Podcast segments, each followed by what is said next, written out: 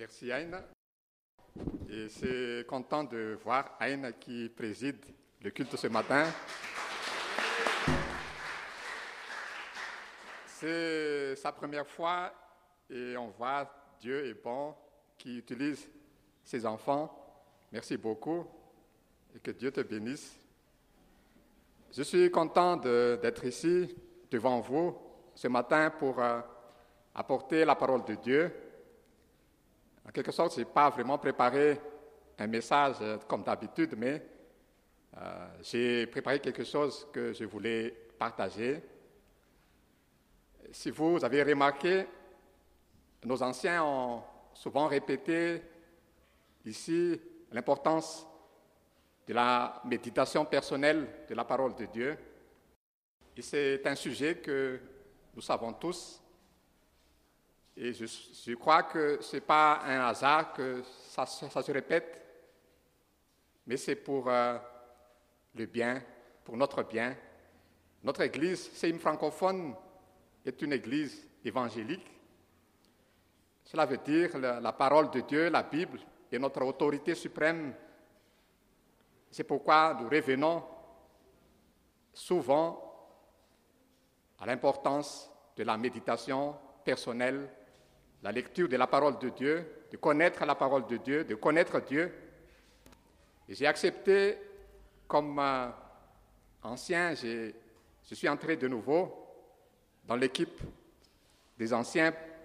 Je ne sais pas qu'est-ce que Dieu a préparé exactement pour moi, mais c'est vrai que j'ai senti un certain appel, un appel qui était là, qui est là encore. Et surtout, ce que j'ai à cœur, c'est de voir mes frères et sœurs, y compris moi-même et ma famille, de grandir, de mûrir avec la relation avec Dieu. Et c'est de trouver le goût de la parole de Dieu, de trouver l'envie que la lecture n'est pas quelque chose qui est lourd, mais quelque chose qui est bon, qui est priorité de priorité de notre vie, et surtout de voir le changement dans nos vies, parce que oui, c'est bien de lire la Bible, c'est bien de connaître la parole de Dieu, mais est-ce que ma vie change avec? Est-ce que mes enfants, ma femme voient le changement de ma vie? Et c'est ce que j'ai remarqué ces derniers temps, surtout pendant le confinement. J'espère, si on demande à ma famille, est-ce que j'ai changé? Il y a quelque chose qui a amélioré, je pense, je crois. Et oui, je ne suis pas demandé devant vous ici ce qu'ils ont remarqué, mais je suis sûr, moi-même, je vois, et je remercie Dieu, ce n'est pas que je veux m'inventer ou m'enorgueillir, mais c'est pour dire que Dieu travaille. Et ça, ça c'est l'importance, c'est de connaître la parole. Il y a un changement. C'est vrai, ici, en tant que pasteur, nous, on a toujours des, conférences par-ci, des congrès par-là, des enseignements par-ci. Je me suis dit, oui, j'ai suivi tout ça, mais est-ce que ça a donné des impacts pour ma vie? Si vous voyez mes, cahiers ou mes documents, oui, j'ai pas mal de choses depuis les écoles bibliques que j'ai fait au CEFOI, à La Réunion, à, Emmaüs en Suisse. J'ai pas mal de documents, des livres. Mais comment est ma vie? Comment est-ce que ça donne des impacts pour mes entourages? Parce que Dieu veut quelque chose de concret. Dieu veut quelque chose de bon pour que la vie avance, mais pas stagner ou des routines, mais la vie qui grandit et qui marche avec Dieu. Donc, ce matin, je voudrais nous montrer quelque chose que j'ai découvert pendant le confinement. Oui, le confinement a apporté quelque chose de bon quand même. Et quelque chose que j'ai découvert que c'est pas mal.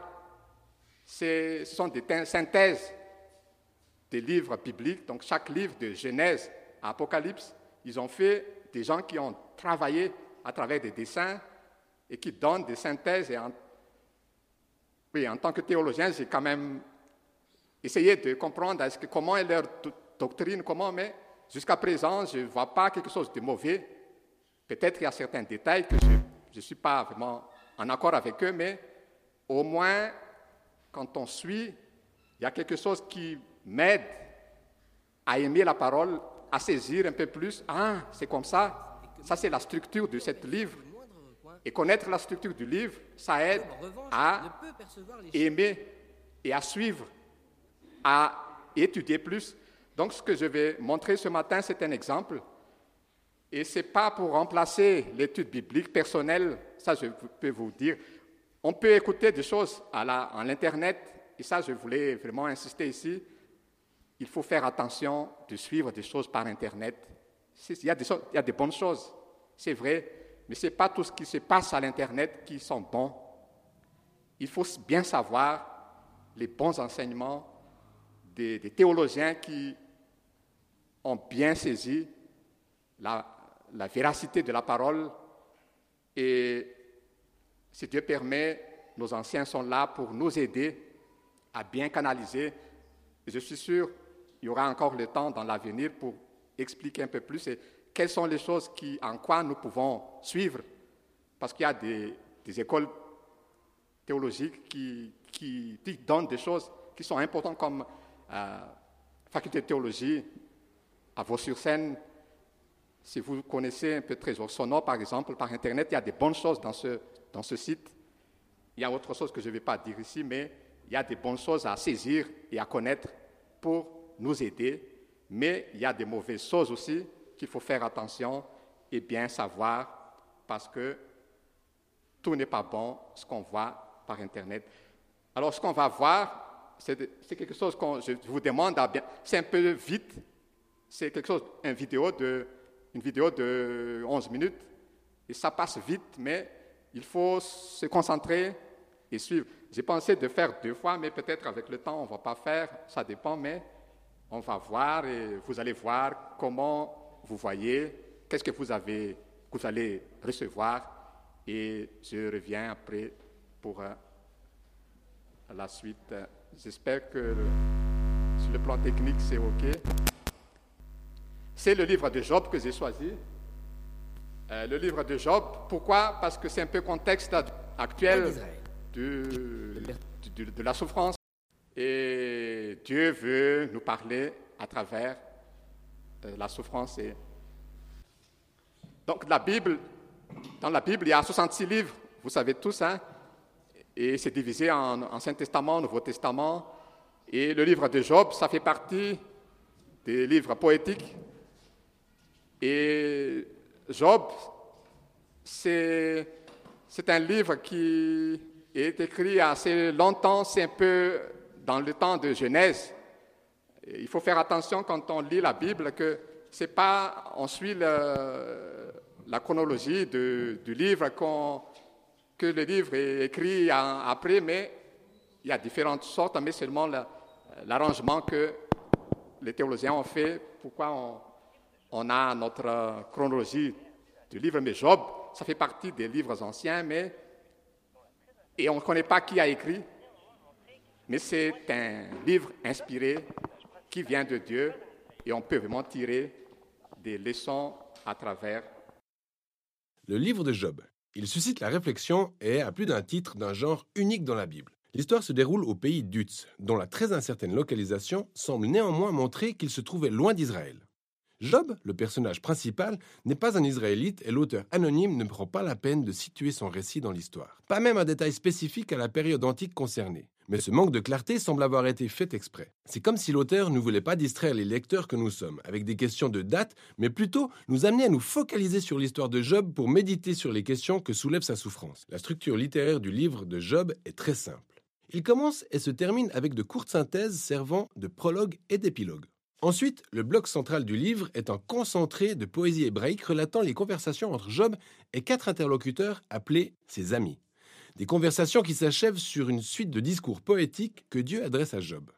Voyons plus en détail comment tout cela se déroule. Le prologue nous présente Job qui est décrit comme étant un homme intègre et droit, ayant la crainte de Dieu. C'est vraiment quelqu'un de bien. Et puis soudain, on se retrouve transporté dans les lieux célestes où Dieu dirige une sorte d'assemblée générale avec son personnel. C'est assez fréquent comme référence dans l'Ancien Testament, ce type de scène illustrant la manière dont Dieu dirige le monde. Parmi les créatures célestes se trouve un personnage appelé le Satan, le terme hébreu pour l'accusateur ou le procureur. C'est comme si on se retrouvait en pleine audience au tribunal. Dieu cite Job en exemple, car il représente tout ce qu'il y a de plus juste chez un homme.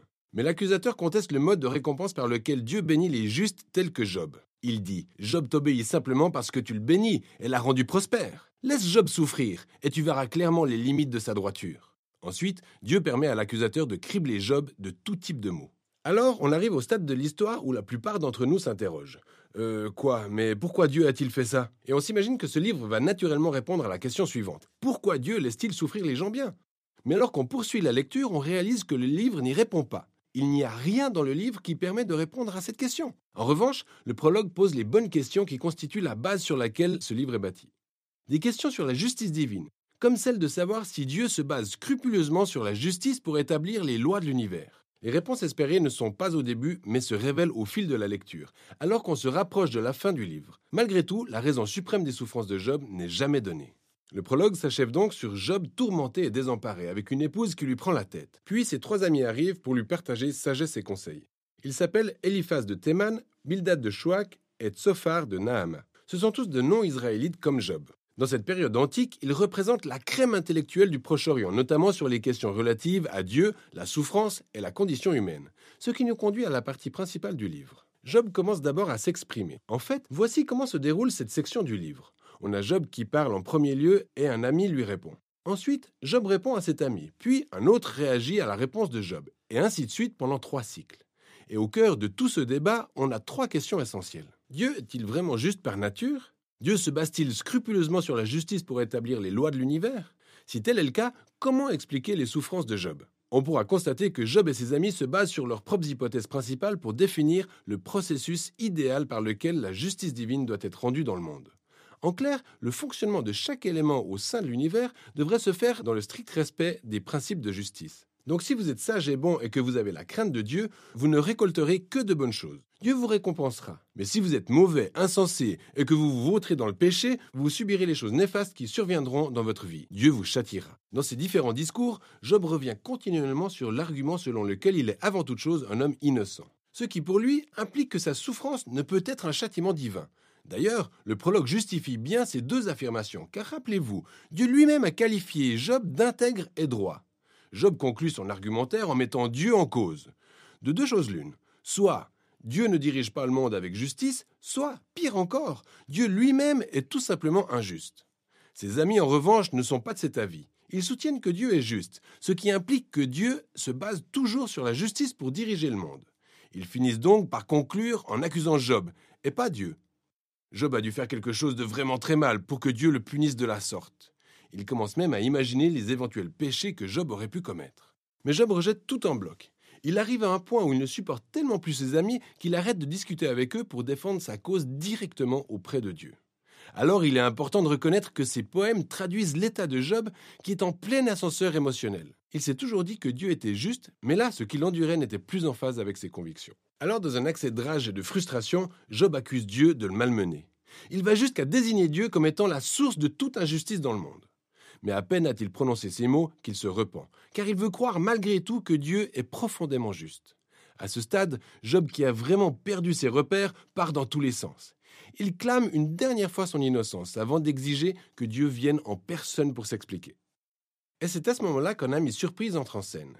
Éliu de Buse. Tout comme les autres, il n'est pas d'Israël, même s'il a un nom hébreu. Et Éliu part du même principe que Job et ses autres amis. Il soutient que Dieu est juste, ce qui implique que Dieu se base toujours sur la justice pour diriger l'univers. À la seule différence qu'Éliu tire une conclusion plus nuancée sur les causes des souffrances que les justes pourraient endurer. Il affirme qu'elles ne sont pas forcément un châtiment dû au péché commis, mais Dieu pourrait se servir des souffrances comme d'un avertissement pour éviter aux gens de commettre d'éventuels péchés à venir. Ou alors, Dieu pourrait utiliser les peines et souffrances pour forger le caractère des gens et leur inculquer des leçons clés. Élu ne prétend pas connaître les raisons des souffrances de Job, mais une chose est certaine, Job a tort d'accuser Dieu d'être injuste. Job ne prend même pas la peine de répondre à Élu.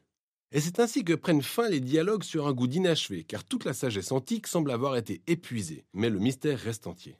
Et subitement, c'est dans un tourbillon que Dieu apparaît en personne pour répondre directement à Job.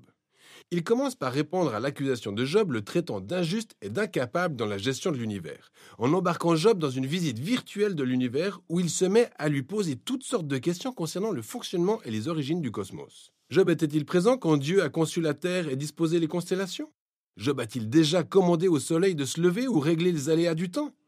Dieu veille scrupuleusement sur tous ces détails cosmiques que Job ne saurait imaginer. Ensuite, Dieu s'engage dans une série de descriptions couvrant les moindres détails quotidiens du règne animal, à savoir le procédé par lequel la biche met ses petits au monde, ou encore le régime alimentaire des chèvres des montagnes, des lions et des ânes sauvages. Mais quel est le but de tout ceci? Pour rappel, Job et ses amis partaient du principe que Dieu se base sur la justice pour diriger le monde. Et cette hypothèse en implique une autre sous-jacente, selon laquelle Job et ses amis ont une excellente vision d'ensemble leur permettant de définir la manière dont Dieu doit diriger le monde. Mais la réponse de Dieu à travers cette visite virtuelle anéantit toutes ces hypothèses. Elle montre tout d'abord à quel point l'univers est vaste et complexe et que malgré tout, Dieu en perçoit les moindres recoins, chaque détail. Job, en revanche, ne peut percevoir les choses qu'à partir du très petit rayon que lui offre l'expérience de sa vie. Sa vision du monde est extrêmement étroite. Et ce qui semble être une injustice divine du point de vue de Job doit être replacé dans un contexte infiniment plus vaste. Job n'est tout simplement pas en position de porter une telle accusation contre Dieu. Après la visite virtuelle, Dieu demande à Job s'il aimerait pour une seule journée diriger le monde jusque dans les moindres détails et en se basant scrupuleusement sur les principes de justice que lui et ses amis ont définis. Comme de sanctionner chaque personne à chaque instant pour le mal commis sous toutes ses formes en usant du châtiment approprié. Mais la réalité est que le fait d'administrer avec justice un monde comme le nôtre est extrêmement complexe. Contrairement à ce que croient Job et ses amis, rien n'est jamais tout noir ou tout blanc. Ce qui nous amène au dernier point relevé par Dieu. Il commence à décrire ces deux créatures mythiques, le Béhémoth et le Léviathan, que certains voient comme des images représentant l'hippopotame et le crocodile. Mais elles représentent plus vraisemblablement les célèbres créatures mythologiques du Proche-Orient dont la Bible se sert comme symbole du désordre et du danger qui sont permanents dans le bon monde créé par Dieu. Ces créatures ne sont pas maléfiques. En fait, Dieu en est plutôt fier. Cela dit, ce n'est pas le genre qu'on garde comme animal de compagnie. Le fait est que le monde de Dieu est magnifique et bon à la base, mais il n'est pas parfait et on n'y est pas toujours à l'abri du danger. Le monde de Dieu est bien organisé et plein de beauté, mais il peut s'avérer tout aussi sauvage, voire dangereux, exactement comme ces deux créatures mythiques. Ce qui nous ramène à la question majeure concernant la souffrance de Job. Pourquoi doit-on souffrir dans ce monde créé par Dieu Que ce soit par le biais des tremblements de terre, des animaux sauvages ou par d'autres êtres humains? Mais Dieu ne répond pas à la question de savoir pourquoi. Il précise simplement que nous vivons dans un monde aussi magnifique que complexe et qui, du moins à ce stade, n'a pas vocation à empêcher la souffrance. Telle est la réponse de Dieu. Job a contesté la justice de Dieu et celui-ci lui a répondu que sa connaissance de notre univers était bien trop limitée pour prétendre tout comprendre. Job a exigé à Dieu d'avoir des explications claires et précises, mais en retour, Dieu lui a demandé d'avoir foi en sa sagesse et en sa nature. Et c'est là que Job fait preuve d'humilité et de repentance. Il s'excuse d'avoir accusé Dieu et reconnaît avoir dépassé les bornes. Et le livre s'achève subitement sur un court épilogue. Tout d'abord, Dieu affirme que les amis avaient tort, car leur conception de la justice divine était trop basique, totalement éloignée de la complexité du monde et de la sagesse de Dieu. Ensuite, Dieu souligne que les propos de Job à son sujet étaient justes, ce qui peut paraître surprenant, vu que ça ne s'applique pas concrètement à tous les propos de Job. On sait bien que Job a tiré des conclusions hâtives et erronées, mais Dieu approuve tout de même son approche, car Job s'est présenté avec transparence et sincérité devant Dieu. Il n'a pas triché sur ses différentes émotions et toute sa peine, puis a tenu à s'adresser directement à Dieu lui-même. Et Dieu dit que c'est la bonne méthode pour traverser tout cela en luttant par la prière. Le livre se clôture sur la restauration de la santé, de la famille et des richesses de Job, non en guise de récompense pour bonne conduite, mais sous forme d'un don à titre gracieux de la part du Dieu généreux. Et le livre prend fin. Ainsi, le livre de Job ne résout pas l'énigme liée à la cause des circonstances fâcheuses qui frappent les bonnes personnes, mais nous invite plutôt à avoir foi en la sagesse de Dieu pendant que nous endurons des souffrances, au lieu de nous borner à essayer d'en connaître les raisons. Lorsque nous cherchons des raisons, nous avons tendance soit à restreindre Dieu à l'étroitesse de notre conception humaine, comme les amis de Job, soit à accuser Dieu sur la base des preuves irrecevables, comme Job lui-même. Le livre nous invite donc à nous approcher de Dieu en toute transparence avec nos peines et chagrins, puis à croire que Dieu s'en soucie réellement et qu'il sait ce qu'il fait. Et voilà ce dont il est question dans le livre de Job.